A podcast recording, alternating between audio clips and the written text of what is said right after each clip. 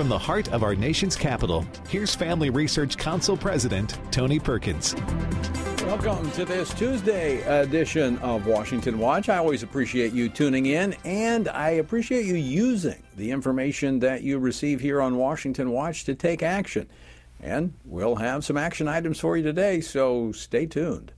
Well, coming up, the flying objects that were shot down over the weekend continue to be the focus of Washington, D.C as the Biden administration floats messages that, quite frankly, are contradictory.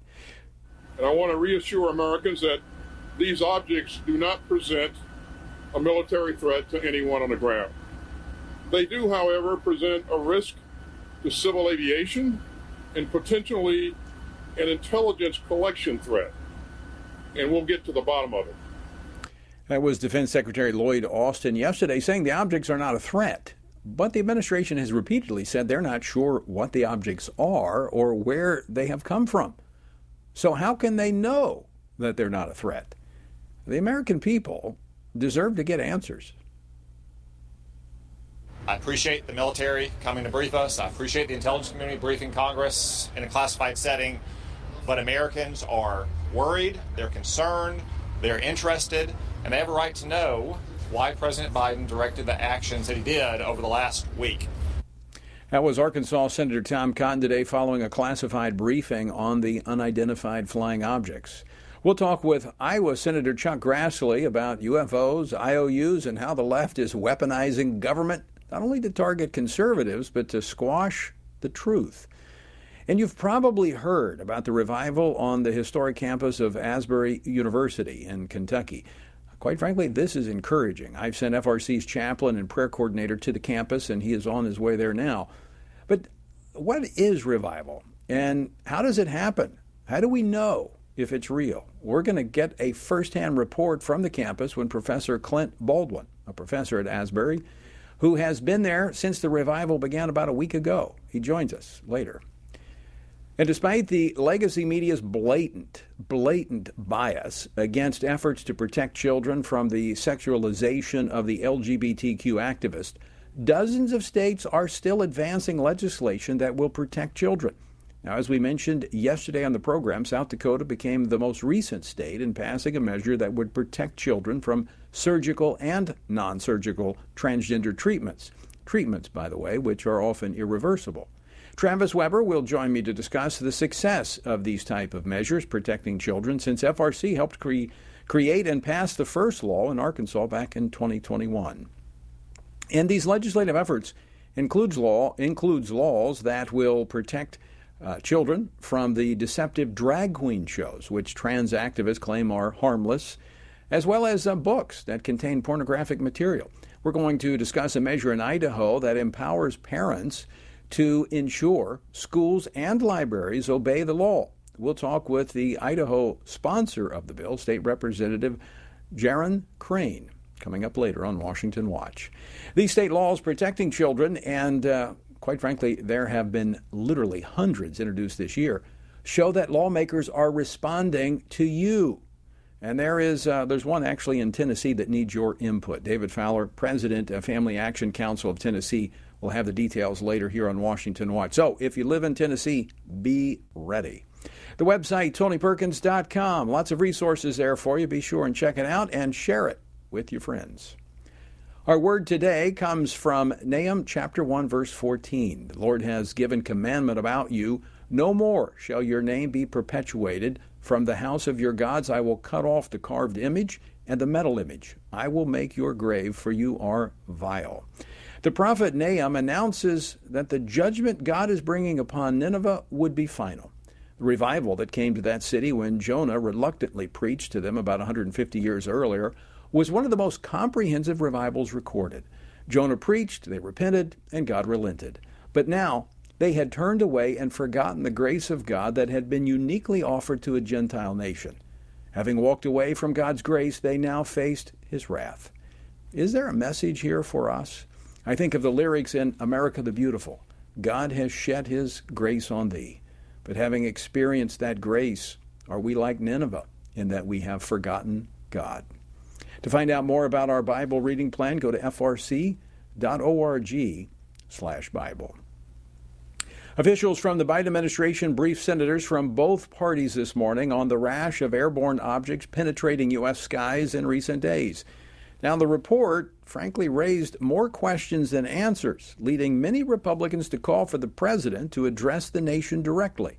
So, what have we learned, and how should our military be responding? Joining me now to discuss this and much more is Senator Chuck Grassley. He serves on five Senate committees, including the Senate Judiciary Committee, where he is the ranking member. He represents the state of Iowa. Senator Grassley, welcome back to the program. Glad to be with you, Tony. Anytime you want me, I'll be glad to be here. Well, it's always good to see you, and I appreciate you uh, coming on to help our listeners find out a little bit more about what's happening in our nation's capital. What's the latest that you can share about the airborne objects our military has been shooting down as of late? I ought to be able to share more with you than what I can because we have overclassification of too much material. And I think I, I believe I heard Senator Cotton earlier on your program just say roughly the same thing.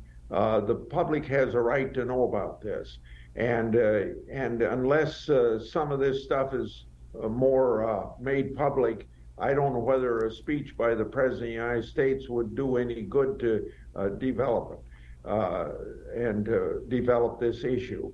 So, uh, what I've learned is this: we uh, we've got a big vacuum in our uh, reconnaissance. it threatens our national security. It strikes. it compromises our sovereignty uh, it uh, also is a, uh, a, violation of international law. We ought to know where these crafts come from. We ought to know what they do. Uh, and uh, and it looks to me like there's plenty of evidence because when this was shot down the first time in the Atlantic Ocean, that's the first one. Then we learned that over the previous four or five years, uh, they've over Guam, over Hawaii, over Florida, and and uh, so it raises the question whether our surveillance is adequate to protect the nation. I, I would agree, and, I again I understand these are classified briefings, and I would agree. With you. I think some of this uh, is overclassification because some of this stuff the public should uh, have access to. But I just want to I want to ask you if if I'm off base here, but it feels like or sounds like we're getting contradictory messages from the administration. On one hand, they're telling us these are not a threat. Don't worry about it. It's okay. Go about your business. Don't look up. Just keep uh, looking forward. But then on the other hand, they're saying they don't know what these objects are. They don't know where they came from. So how can both statements be true? Uh, they can't be true, and you've got to figure it out right. And I can't add to anything you said except to agree with you. All right. Well, with that, we're going to move on to the next subject because uh, you testified last week before the House Weaponization Com- Subcommittee saying, I've never seen so much effort from the FBI, the partisan media, and some of my Democratic colleagues to interfere with and undermine very legitimate congressional inquiries. Please explain that. That's the triad the Democrats, the FBI, and the media in cahoots. And Senator Johnson and I, over the years that we've been in, investigating the Biden family, particularly Hunter Biden, uh, have found those three entities working against us. And they uh, worked for a couple years to discredit all of our uh, of our investigation, and they said it was uh, Russian disinformation in the final analysis, uh, you know, on speeches almost a year ago now, Senator Johnson and I laid out uh, bank documents signed by both Chinese business people connected to the uh, Chinese military that would raise questions about whether or not there's some compromise of our national security through Hunter Biden. But they gave just a fabulous amount of money uh, to uh, Hunter Biden and James Biden. And then when we exposed all that, the Democrats, in conjunction with the FBI, then in conjunction with the help of the media to spread the lies, they said we were spreading Russian disinformation. Uh, all those bank documents that we put on the Senate floor uh, for illustration are obviously not uh, Russian disinformation. Now, eventually, the Washington Post and New York Times had to finally say that uh, what Grassley and Johnson said we were right. But the, the extent to which uh, Speaker Pelosi uh, and uh, Schumer, and then the chairman and ranking member, or the chairman of the two intelligence committee, uh, the extent to which they went uh, to to make sure that the FBI would give us a briefing that presumably was classified, but they sent along some unclassified information that was leaked to the press, wanting everybody to believe that this was Russian disinformation. So you see why I said at the beginning of my statement, what I'm saying to you today to this subcommittee may sound like a spy thriller, but it actually happened, and it actually happened in the American government. Now, Senator Grassley, you, you're a senator. You've been in the Senate for a long time. You've chaired the Senate Judiciary Committees uh, Committee, and you're telling me that. And I'm not surprised by the Democrats and the media. I get that, but you're saying the FBI put uh, squashed the truth that you were putting out there about corruption in the Biden family, which has now been these documents have been validated that these were not from Russia; they were real. Has the FBI apologized to you? No, they have not, and I don't expect them to, although they should. Let me clarify just a little bit what you described. Uh, what they basically did as a result of a letter from uh, from Democrat leaders to the FBI saying you really ought to tell Grassley and Johnson in uh, secured briefing uh, that they're in cahoots uh, with or that they're uh, following Democrat disinformation and tell them so that they'll get off of it. That's basically the message, the way I would read it. And then we had that briefing. And then after the briefing, there were things leaked to the press that we were told it was going to be a secret briefing and nothing would be made public. And it was made public, and then the media carried the story for them that Grassley and Johnson were uh, uh, spreading Russian disinformation. Well, now everybody knows that we weren't spreading Russian disinformation. So, so they tried to discredit you. Oh, without a doubt, because you see, was, uh, this stuff was coming at the time of the 2020 election.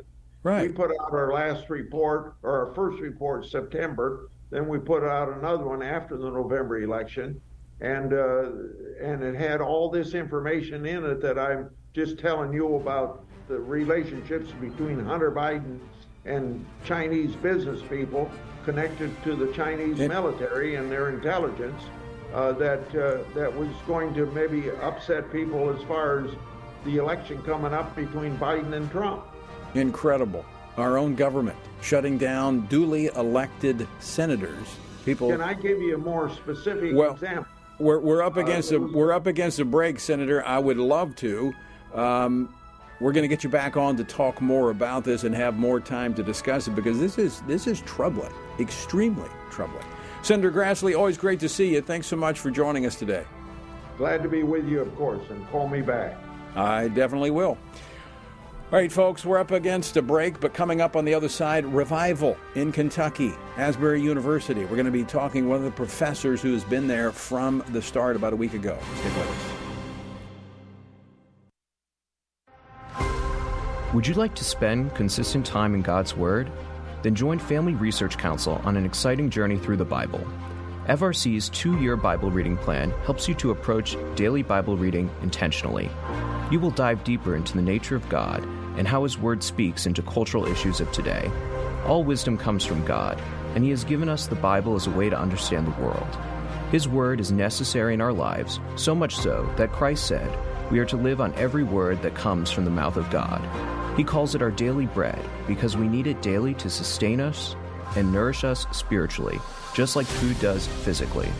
Start this adventure today with Family Research Council when you sign up, we'll text you with daily passages and questions that help prepare you for conversations with your friends and family.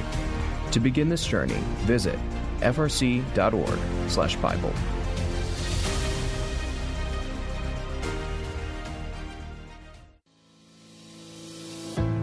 1 Peter 3:15 instructs us to always be prepared to give an answer to everyone who asks for a reason for the hope that we have. The mission of FRC's online Center for Biblical Worldview is to carry out that verse by training Christians to advance and defend the faith in their families, communities, and the public square, as now more than ever we need to be grounded in the truth of God's Word. The Center for Biblical Worldview provides amazing written resources for a wide range of relevant issues, including biblical stances on voting, religious liberty, abortion, marriage, and sexuality. Each of these topics comes as a free downloadable PDF version, abbreviated version, and Spanish translation, along with the prayer guide. To access this written series or to sign up for the Center for Biblical Worldview's monthly newsletter, visit frc.org/worldview.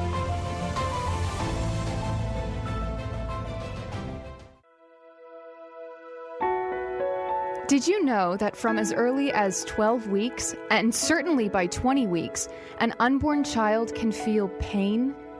Did you know the issue of pornography is growing among women? Did you know that pornography, sex trafficking, and abortion are all linked and on the rise across the globe? Issues such as pornography, human trafficking, drug legalization, and abortion are all violations of human dignity and have resulted in the devaluation of human life in our culture. Family Research Council stands firm on the principle that every life has value, ought to be respected, and has been designed for a unique purpose. Educate yourself on the harms of pornography, human trafficking, and abortion so that you can offer hope and help. Learn more at frc.org forward slash life.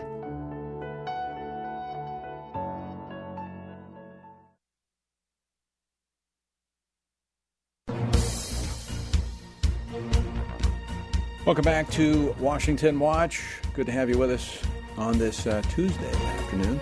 A routine chapel service that began last Wednesday at Asbury University is still going on as students and faculty alike report experiencing the presence of the Holy Spirit throughout the ongoing service.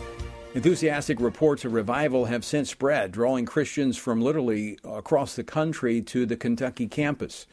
On site witnesses report that genuine repentance is occurring, and the worship service has shown no sign of ending soon. Joining me now for a report on the scene is Asbury University adjunct professor Clint Baldwin. Professor Baldwin, welcome to Washington Watch. Thanks so much for joining us. Glad to be here. Thankful to be one voice witnessing to the goodness that's transpiring. Well, it's been just a little over 50 years ago where we saw the last revival that in, uh, 1970 there on the campus. Tell us what you've experienced this past week. You live right across the street from there, and you've been experiencing this nonstop. Tell us about it. We sure do. We we are thankful to have been here for quite some time. The fascinating part of this is the ground has been tilled for a long time. There's three chapels every single week at Asbury, and people are praying at a continual basis. And yet, this does not transpire regularly every single day. So here we were, once again, following the methods, the rhythms of spiritual practice that we have. And the gospel choir sang at the end of a chapel, and people stayed there was space given to say further, a further yes to the Lord and the good work that the Lord can do in people's lives, and they stayed. And then lunchtime happened, and they still stayed. And then people started to hear about it both in our own community and further via word of mouth, via social media. And people came and they keep coming. It's now overflowing Hughes Chapel, which was named after John Wesley Hughes, who founded Asbury in 1890, to McKenna Chapel and uh, to Estes Chapel across the street at Asbury Theological Seminary.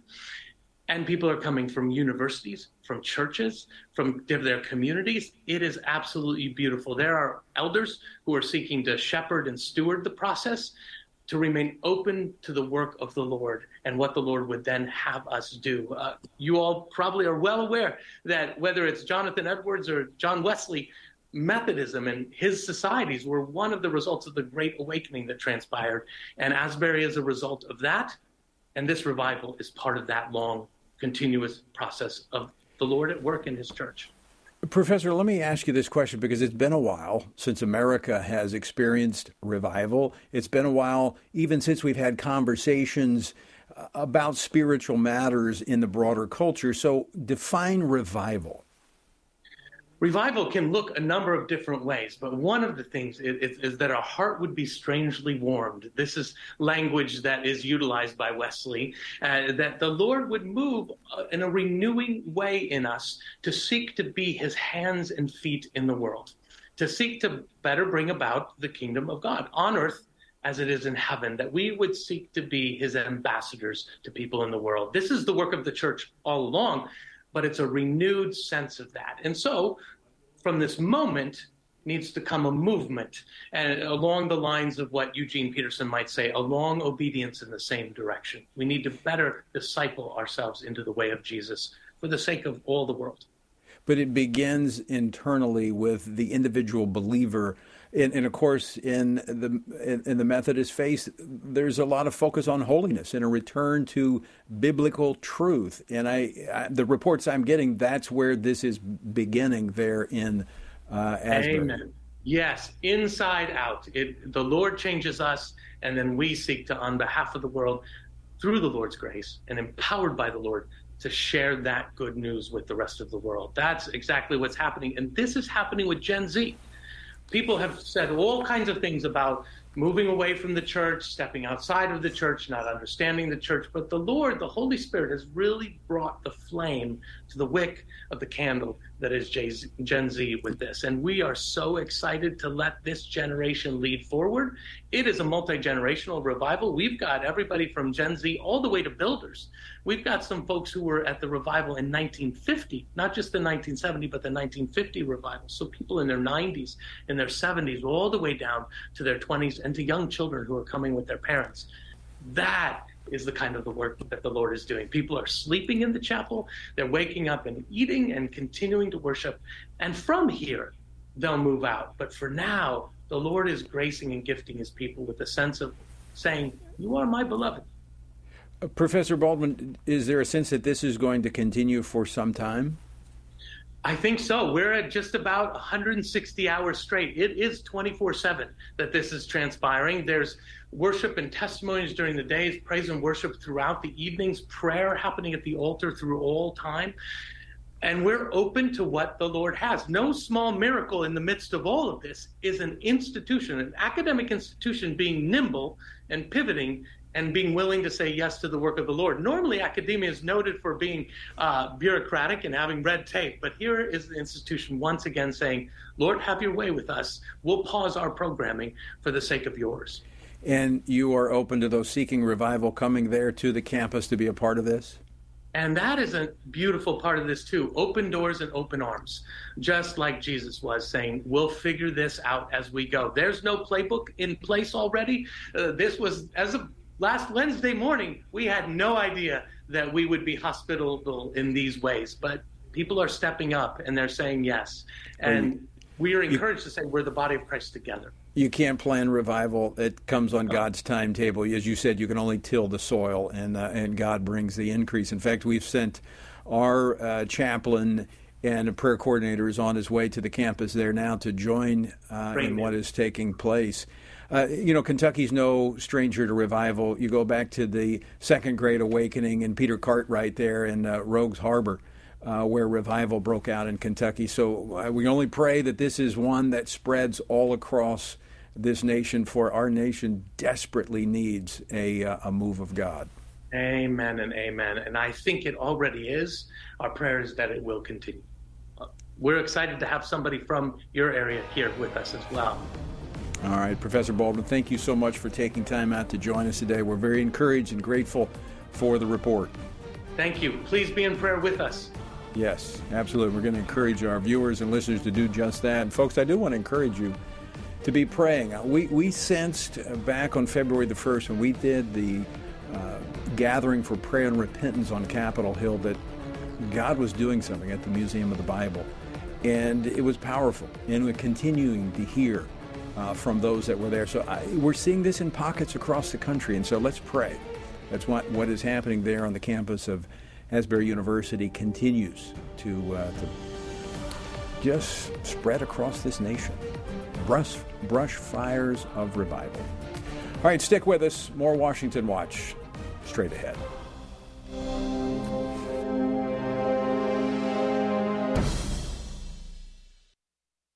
Are you a university student? Do you know a university student, specifically one who wants to grow as a Christian leader to positively influence public policy and the culture? Look no further. Family Research Council has a life changing 12 to 15 week internship program that has prepared and equipped students to take the next step in their professional journey.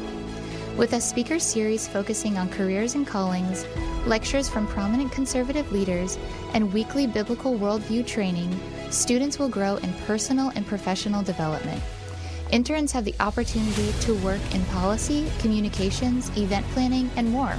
They will gain real world experience working directly with our experts who will guide them in pursuing careers of influence so that they can make a difference wherever God calls. This paid internship offers fully funded housing in the heart of downtown DC, giving you the chance to experience our nation's capital. Visit frc.org slash internships to apply. What is biblical masculinity? In our culture of gender confusion, there aren't many examples of godly manhood. Men, husbands, and fathers need to find a model of godly manhood, leadership, and strength. But where can they find it in our culture? Stand Courageous Men's Ministry was created to help men find this model of godly manhood and to develop a strong biblical character, cultivate positive habits, build and rebuild relationships, and make commitments that will move men closer to God's good purpose and design. Men who will stand courageous. Join us at a Stand Courageous Men's Conference to discuss critical aspects of masculinity. These conferences are led by men who understand the issues men face. They unpack our role as a defender, provider, instructor, and battle buddy so that we can make an influence as a chaplain inside and outside the home. Learn more and find a Stand Courageous event near you at standcourageous.com.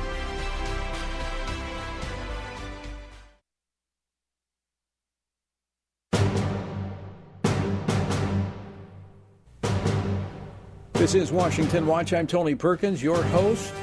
Glad you tuned in. The website is tonyperkins.com. Are you tracking a lot of stuff happening in the States? And quite frankly, it's encouraging. Given the fact that the media, we were talking with Senator Grassley earlier about this uh, trifecta of the, the media, the Democrats, uh, and the FBI. I mean, we've we've got all these cultural forces that are working against families and parents, and when someone steps up to protect children from the LGBTQ activist, they are pummeled. But guess what? They're coming and they keep continue to come. Those that are defending children, they just they, they just keep marching and they're moving forward. And guess what's happening? They're getting traction.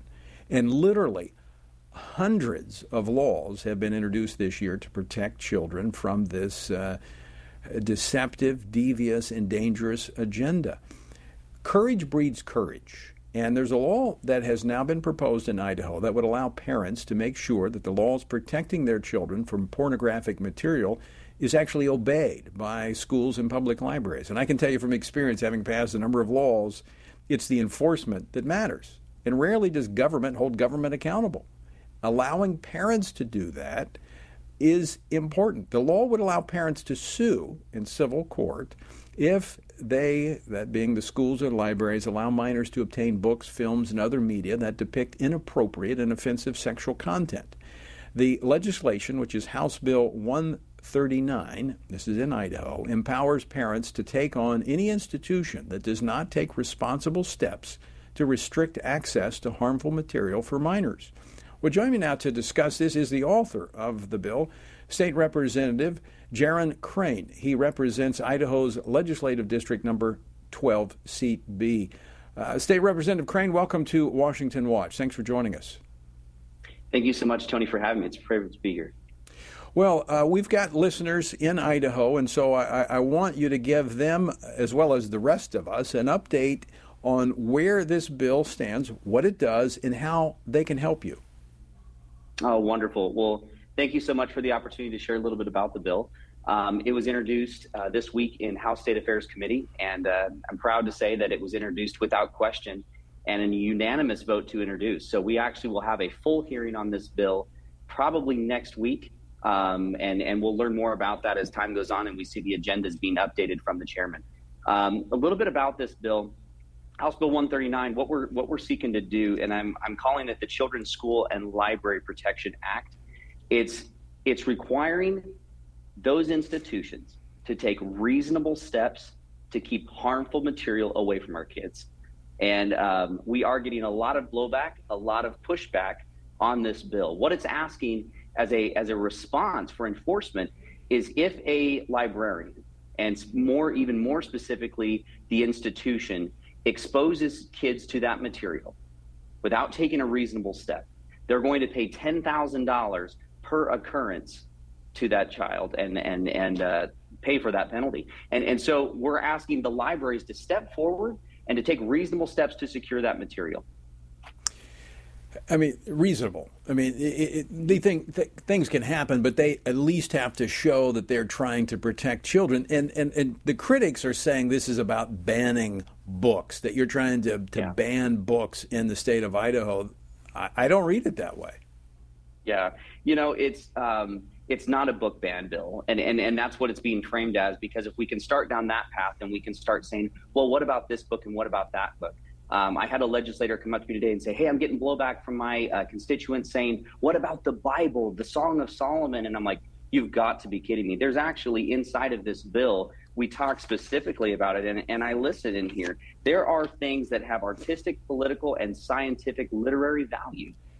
The, that, that come on, that's common sense. We know what pornography is. Well, the and problem, so to, the problem yeah. has been that schools and libraries are exempt from the restrictions on obscenity and pornography, so they get by with this big loophole. You're simply you've clo- you're closing that loophole and saying, "Hey, you got to take reasonable steps," and if you don't, parents can take action to protect their children. Is that correct? That's correct, Tony. And you know it as well as I do. If a 7-Eleven clerk passed out pornographic material to a kid, they would have criminal charges against them. Right. So what we're saying is, why would a library be any different? These are where With, these kids should be able to go. It's even worse. It's even worse yeah. because that that library is funded with your tax dollars. That's exactly right. And I've told people that I said this isn't a private thing. This is our tax dollars. We should know that when we send our kids to public libraries, that they have every single thing taken care of, and we shouldn't even have to worry that they have access to that kind of material. This is public taxpayer dollars. It's in our state's best interest that we bring up a virtue and moral people. I agree 100%. So, very quickly, uh, Representative Crane, how can viewers and listeners help? What, what's, what do they need to do? Who do they need to call? They need to call the legislature. Um, specifically, looking right now, they're looking at transferring this bill. It was in House State Affairs. I have a meeting with the speaker after this uh, interview here to go talk with him to make sure the bill stays in House State Affairs. Um, currently, they're trying to push it over to the Education Committee, and I'm going to find out why that is. Uh, we want to keep it in House State Affairs. So stay tuned for where this bill is going to end up. But right now, contacting the Education Committee on the House side or on the uh, State Affairs Committee would be very welcome telling them to support this piece of legislation. All right, we'll uh, we'll encourage all our listeners and uh, viewers in Idaho to do just that. Uh, Representative Crane, thanks so much for joining us today. Thank you, sir. I appreciate your time. All right, and thank you for leading out. See, we need more legislators like that. Okay, and when they see somebody, you know, step stepping forward like this, it begins to spread across the country. In fact, we helped uh, get the first measure out of the state of Arkansas. We, we wrote it, worked with the uh, author to get a bill out to protect children from the whole transgender surgery and uh, hormone treatments. And that passed Arkansas. Now it's going through many states. In fact, Travis Weber is going to join us a little bit later to talk about how the states are embracing that law. Don't go away. We're back after this.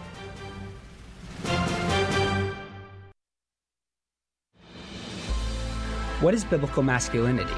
In our culture of gender confusion, there aren't many examples of godly manhood. Men, husbands, and fathers need to find a model of godly manhood, leadership, and strength. But where can they find it in our culture? Stand Courageous Men's Ministry was created to help men find this model of godly manhood and to develop a strong biblical character, cultivate positive habits, build and rebuild relationships, and make commitments that will move men closer to God's good purpose and design men who will stand courageous.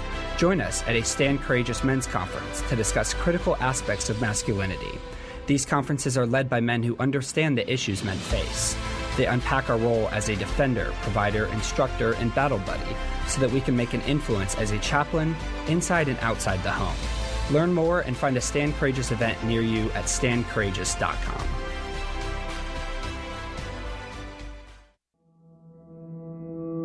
With the increase in tech censorship of conservatives and Christians, Family Research Council created a tech subscription platform to be sure we don't go completely dark due to censorship. It is important to us that we stay connected with you and that you stay informed. So if we get canceled, you can still access updates on faith, family, and freedom. How? Just text STAND to 67742 to sign up for our text alerts, and you will get FRC's content straight to your phone. Again, just text STAND to 67742 and you will get alerts on the biggest stories of the day. With just a simple text, always have access to our content and stay informed and connected with like minded community. Text S T A N D to 67742. That's STAND to 67742.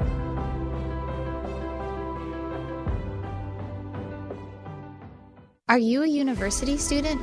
Do you know a university student, specifically one who wants to grow as a Christian leader to positively influence public policy and the culture? Look no further.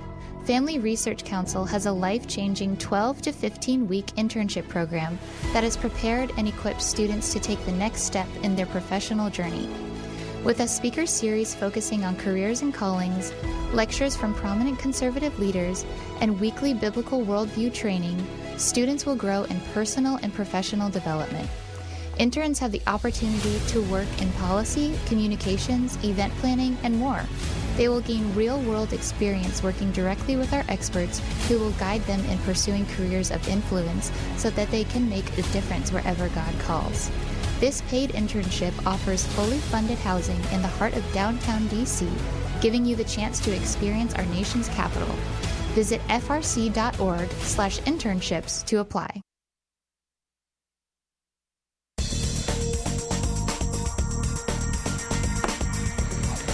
All right. Glad that you have tuned in on this Tuesday. And if you live in Tennessee, stand by because I've got some uh, information for you that you're going to need to act upon. But before we do that, I want to go back to this topic we've been talking about the media and how biased the media is, especially when it comes to the effort to protect children from all of this stuff surrounding the LGBTQ. Now, to be sure, not everybody in that community uh, are not all of them are activists trying to uh, force this onto society, but a lot are, and the media is afraid of it. Here's this is a piece from the USA Today. All right, I just want to show you. I'm going to walk you through this to show you how biased this is and why programs like Washington Watch are so important to get information, news, and information out from a biblical perspective. All right, this is uh, this is a special report from the USA Today about how the, the battle over drag shows is tearing at America. So I'm just going to pull a couple of quotes. Lawmakers in eight states have introduced a total of 14 bills targeting drag shows, according to an analysis by the by PEN America, uh, kind of a left-leaning organization that's out there. But anyway, so uh, first paragraph Drag shows that allow children in the audience have come under fire from far right extremists across the country over the last year, sometimes with resulting violence. And an adult drag show in Colorado Springs became the scene of a mass shooting in which the shooter now faces hate crime charges.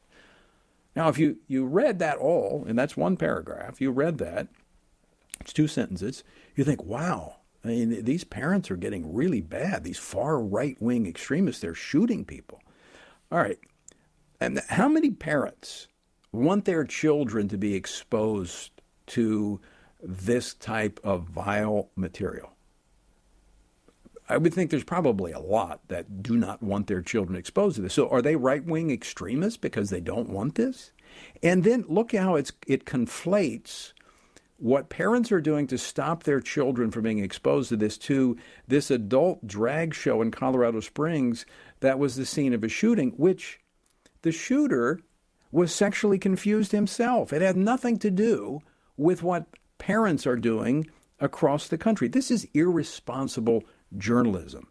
Now, I want, I want to drop down to the next paragraph and show you the contrast. Supporters of all age drag shows say they provide critical support a, a, critical support network for LGBTQ children who can benefit from events that celebrate gender identity and expression. Right wing extremists, amplified by conservative pundits and politicians, claim all age drag shows are damaging to children's mental health and allege, without evidence, that they are havens for child abusers. All right, so where's the evidence that these shows, these all age drag shows, provide critical support for LGBTQ children? He, the, the reporter made that assertion, but yet challenged the claim that this is affecting children grooming them in many cases. This is the bias of the media. This is USA Today.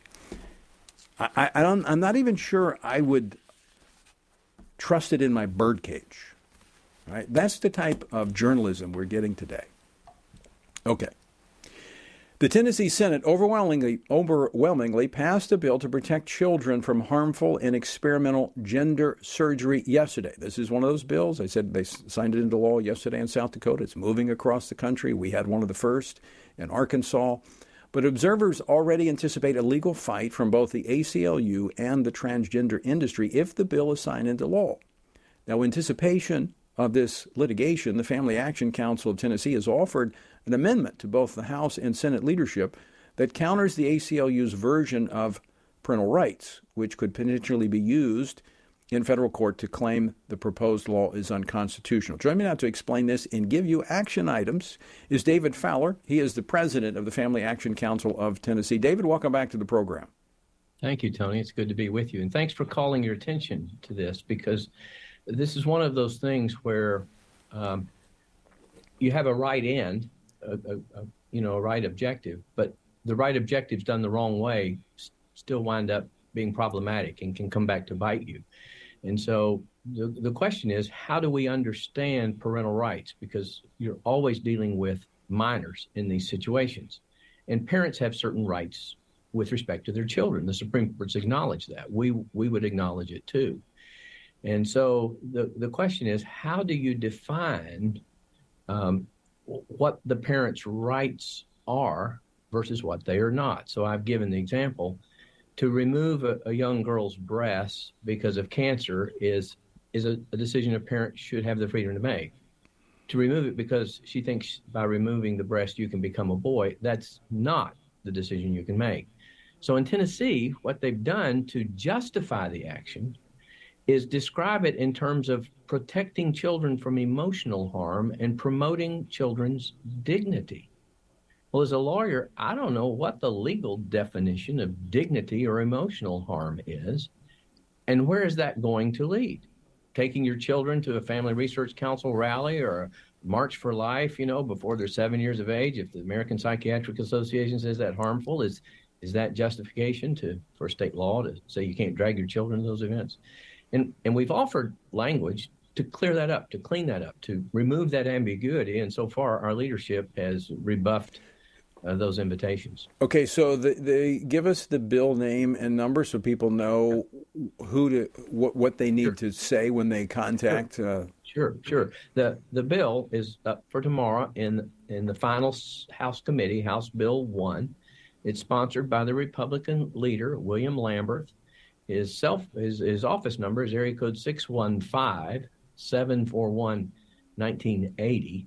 And they just need to say, please, uh, Leader Lamberth, would you offer the amendment that's been provided to you to fix finding M? It's A through, you know, M N O P, finding M. Would you please offer that finding, that amendment to finding M, adopt it, and then pass the bill? And in that case, we don't have to worry in the future how this will be interpreted by court. So it's uh, a good bill. It's a good yeah. bill, but there's a big loophole when it comes to parental rights. That, that's right. And what happens when you make findings, it essentially legislative findings are the legislature's instructions to the judge on how to interpret the statute. So here's what's going to happen. As we all know, or uh, uh the Supreme Court rested its same-sex marriage decision on the idea that that same-sex couples need to have dignity and the constitution gives them that right but that dignity the very first sentence of the case was the dignity is the right to define and express your own identity. So if we're not careful, the ACLU will wrap this assertion that the state has a duty to protect dignity and say, we agree with you, and dignity is self identification and expression, and parents have a right to protect their children's constitutional rights. And so your law is unconstitutional because you're actually undermining dignity so as it's defined by the Supreme Court. Words matter.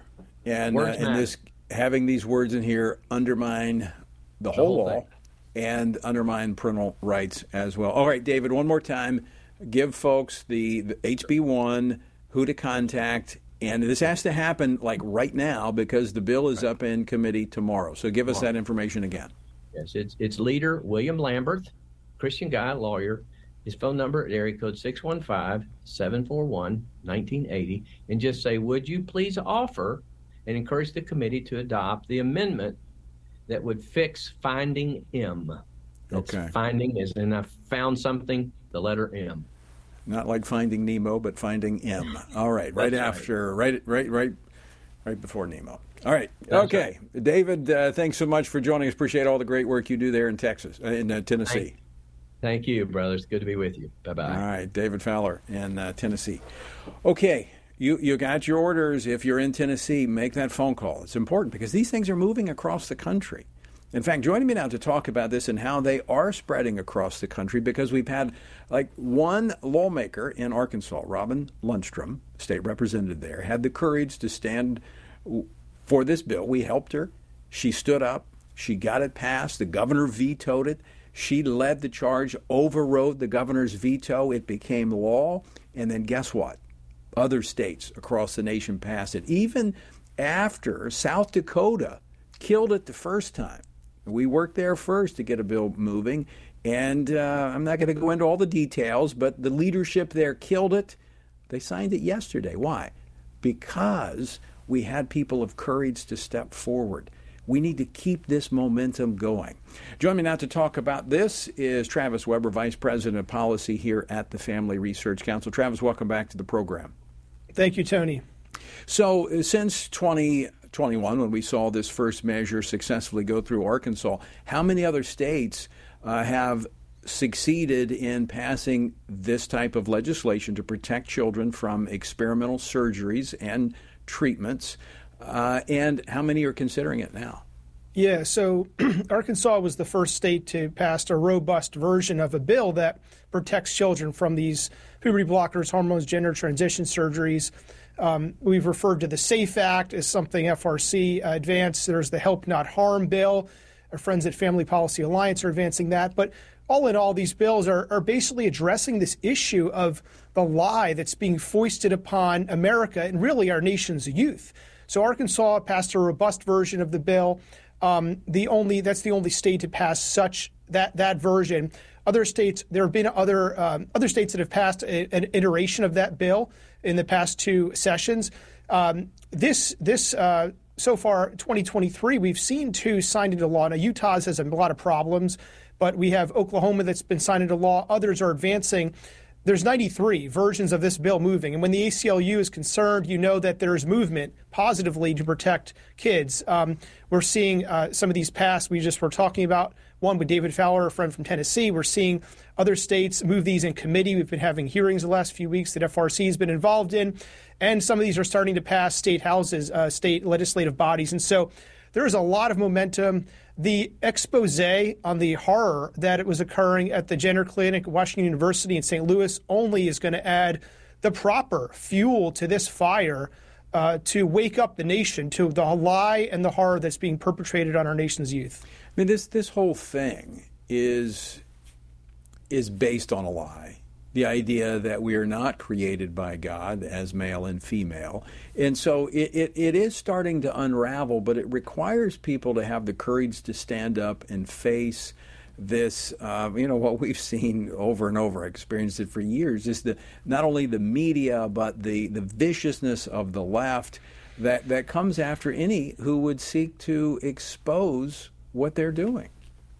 Uh, Tony, it totally does. And thankfully, we're seeing more and more people who are doing that, concerned parents, elected leaders like Robin Lundstrum, and detransitioners, those whose lives have been harmed, harmed and negatively affected by the lies that they were told and uh, they have you know received for some of their lives. Now they're recognizing that walking out of these lifestyles walking out of the, the same-sex attracted or gender identifying lifestyle and these are powerful testimonies. And when these testimonies are delivered there's not much that the forces pushing the lie can say um, as they try to, to continue to cover the eyes hearts and minds of the rest of america but it takes all it takes all of us tony it takes these um, the voices that you know we're doing, communicating, letting people know what's going on, as we're trying to do here at FRC, putting forth the right policy, and the witnesses, those who can bear witness, the detransitioners, others who understand the issue, uh, to to shed light on what. And thankfully, we are seeing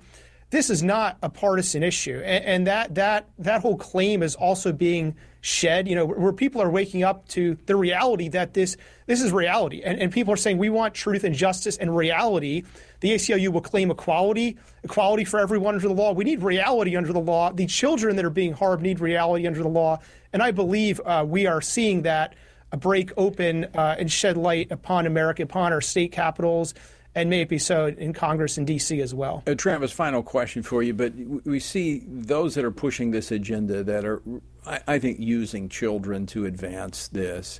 Are they concerned that as this is exposed and it, I mean, this is one of the reasons they passed in states a prohibition against counseling to stop children from going down, from getting help when they uh, start having confusion, gender dysphoria are they concerned that their whole agenda will unravel if they lose this? Yeah, I think so. I think the, issue of gender transition and the lie that is being foisted on kids will, if that unravels, it will affect, you know, a lot of other things for, for the positive. It'll it'll affect it'll it'll dismantle the arguments that are being put forth on a whole host of other areas, you know. And I believe the enemy is is trying to to to cause people to separate their perceptions and feelings from reality.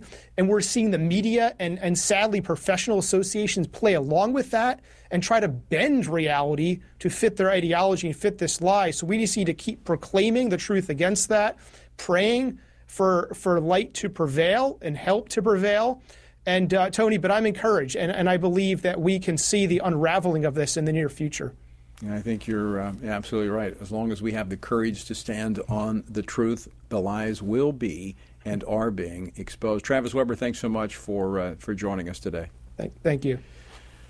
Yeah, this is it is encouraging because this is what happens when we all begin to stand up. When it's not just one of us out here or a couple of us, but we begin to realize the dangerous, destructive, deceptive agenda that's being pushed onto our children that's to, that that's destroying their lives.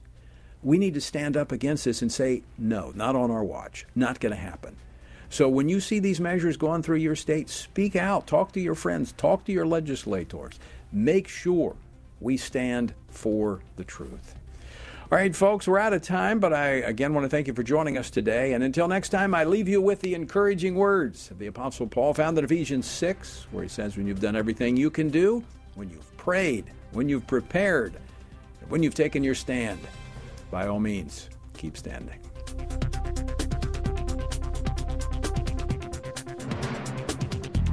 Washington Watch with Tony Perkins is brought to you by Family Research Council and is entirely listener supported. Portions of the show discussing candidates are brought to you by Family Research Council Action. For more information on anything you've heard today, or to find out how you can partner with us in our ongoing efforts to promote faith, family, and freedom, visit TonyPerkins.com. Also, to leave a comment about Washington Watch, call our watch line at 1 866 372 7234. That's 1 866 372 7234.